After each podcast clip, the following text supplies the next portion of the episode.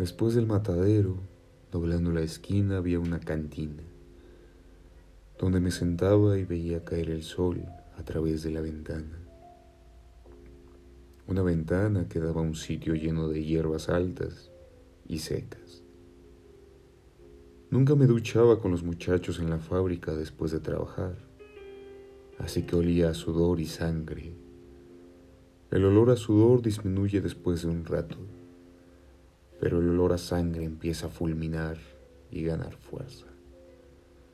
Fumaba cigarrillos y tomaba cerveza, hasta que me sentía lo suficientemente bien como para subirme al bus con las almas de todos los animales muertos que viajaban conmigo. Las cabezas volteaban discretamente, las mujeres se levantaban y se alejaban de mí. Cuando bajaba del bus solo tenía que caminar una cuadra y subir una escalera para llegar a mi habitación, donde prendería la radio y encendería un cigarrillo y a nadie le importaría nada más de mí. Charles Bukowski